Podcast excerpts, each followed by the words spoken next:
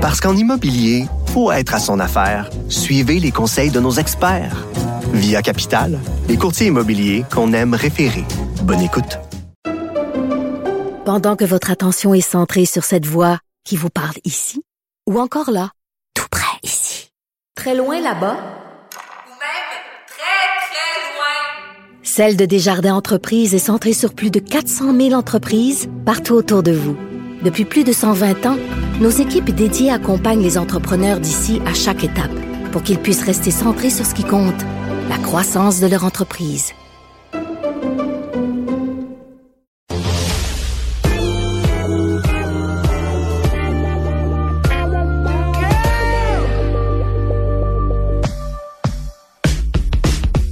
Au lit avec Anne-Marie.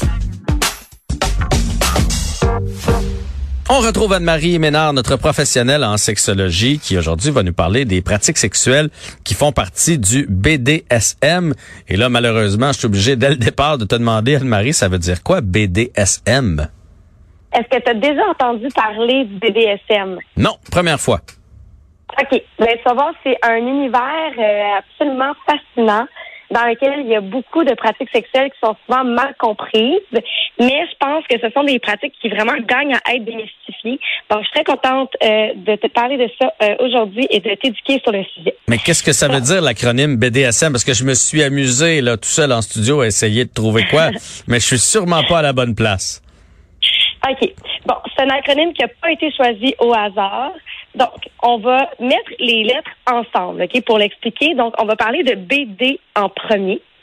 B et D, ça veut dire bondage et discipline. OK.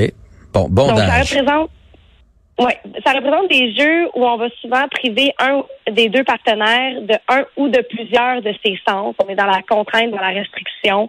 Donc, ça va être soit en attachant une personne, en faisant du charibari, euh, euh, par Du exemple, des, des cordes, des menottes. Donc, oui, le Du- charibari, du c'est une pratique japonaise.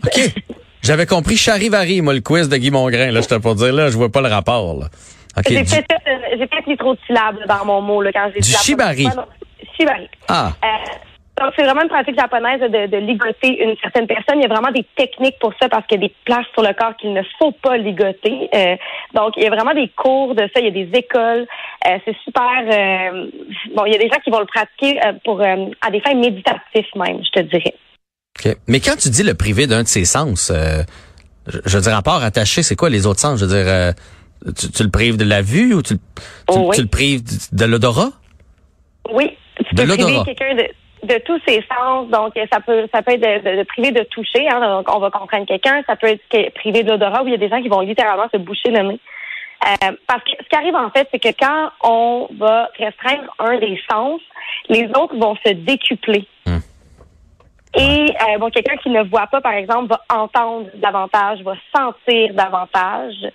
Donc, euh, c'est à ce moment-là qu'on va avoir du plaisir. Puis je sais que ça peut sonner euh, spécial pour certaines personnes, mais le fait de s'infliger de la douleur, puis là, je, vais- aller directement à ça avant de vous, expliquer les autres acronymes, là, euh, c'est vraiment quelque chose qui décuple le plaisir chez certaines personnes qui vont les aider même à atteindre l'orgasme. Parce que la douleur, ça crée de l'endorphine, ça crée de l'adrénaline, l'adrénaline, puis ça fait en sorte qu'on a une sensation qui nous fait planer. OK. Ça vient activer les mêmes ondes dans le cerveau que les ondes du plaisir. Mais ça, c'est- pour tout le monde ou pour certaines personnes? Pour tout le monde. Mais je, Ah je veux ouais. dire, il y a des gens qui... Notre tolérance à la douleur est différente pour tout le monde. Euh, il y a des gens qui vont adorer se faire chatouiller. Il y a des gens qui vont détester se faire chatouiller. Il y a des gens qui vont adorer, par exemple, l'utilisation de la cire chaude, de la chaleur sur le corps. Il y en a qui vont préférer le froid. Donc, c'est sûr qu'évidemment, ça varie d'une personne à l'autre. Je comprends. Donc, si on continue dans le BDSM, là, on a fait BD, qui était Ouais. bondage et discipline. Mhm. Euh, là, on s'en va dans le D et F, qui est domination, soumission. Donc là, on est vraiment dans l'échange de pouvoir entre une personne dominante et une personne qu'on va dire soumise dans un scénario qui va être prédéterminé. Euh, c'est quasiment, euh, on va quasiment signer un contrat là, avant de, de, de faire le scénario, euh, parce qu'on va avoir besoin de dénoncer nos besoins, nos limites, nos désirs, etc. Euh, et euh, souvent, on va penser que la personne qui est soumise aura pas de pouvoir décisionnel dans le scénario, mais en fait, tout a été discuté à l'avance.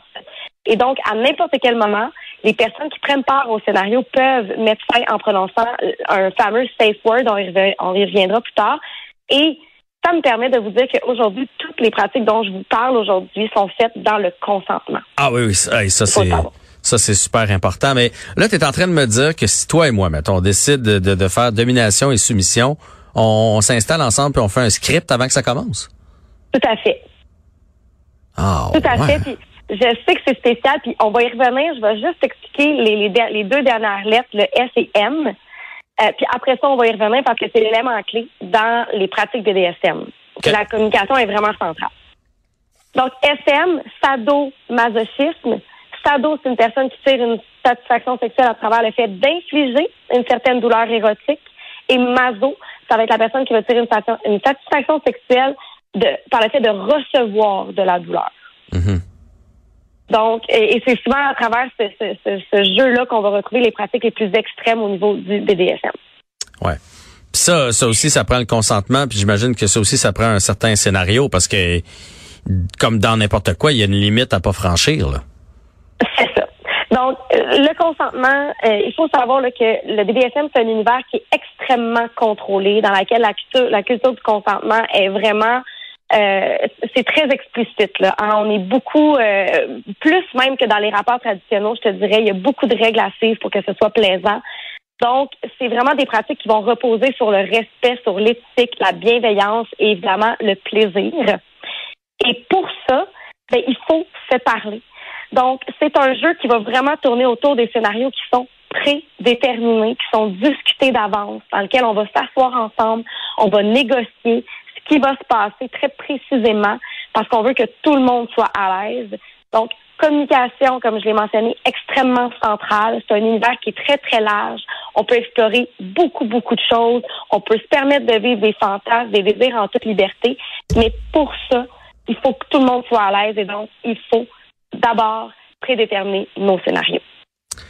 Puis il faut avoir une confiance aveugle euh, dans, dans l'autre partenaire, là, parce que tu sais, je veux dire, euh, oui, il y a un scénario, mais maintenant une fois dans le feu de l'action, t'es excité. euh, si l'autre décide d'en mettre euh, un petit peu plus que, mettons, t'es attaché ou pendu par je sais pas quel bout, je veux dire, tu, peux plus, tu, tu peux plus dire, t'as beau dire arrête, s'il continue, il, il, il continue là. Fait que ça prend toute une confiance. Toute une confiance. On va dire même que les gens qui pratiquent, ce- qui sont dans cet univers-là, vont développer une plus grande intimité, une plus grande connexion et même voir une meilleure satisfaction sexuelle que des gens qui ne pratiquent pas. Parce que euh, on n'est pas juste dans l'acte physique, on est vraiment dans le psychologique. On, a, on doit développer énormément de confiance. Puis d'ailleurs, pour ça, euh, je pense que c'est important de dire que euh, ce qu'on appelle le, en anglais le safe word, donc c'est un espèce de, de, de mot de sécurité puis, euh, puis en passant, si on peut pas parler parce qu'on a été euh, bloqué du sens là, de, de, de notre bouche, Mhm. euh, il y a ce qu'on appelle le safe geste aussi. Euh, donc, le safe word, il faut vraiment que ce soit un mot qui est distinctif, que c'est impossible que tu puisses prononcer dans un rapport sexuel du genre. euh, OK, il y, en- il y en a pas un euh, universel pour pour tout le monde là. C'est c'est mettons on repart sur toi puis moi, on a un scénario puis on se dit euh, si je dis cafetière, c'est parce que c'est assez là. Oui. C'est ça. À moins que tu utilises une cafetière parce que tu as un fétiche avec les cafetières. Ouais ouais, Fait que là, on pourrait pas utiliser ça, tu sais.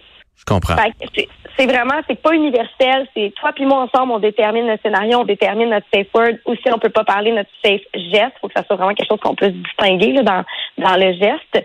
Donc il y a beaucoup, beaucoup de paramètres à tout ça. Il y a beaucoup de d'encadrement. Puis c'est ce qui fait en sorte que euh, il y a des gens qui vont adorer pratiquer le BDSM. OK, mais là Anne-Marie, là je te pose une drôle de question peut-être, mais mettons que que, que moi je suis BDSM.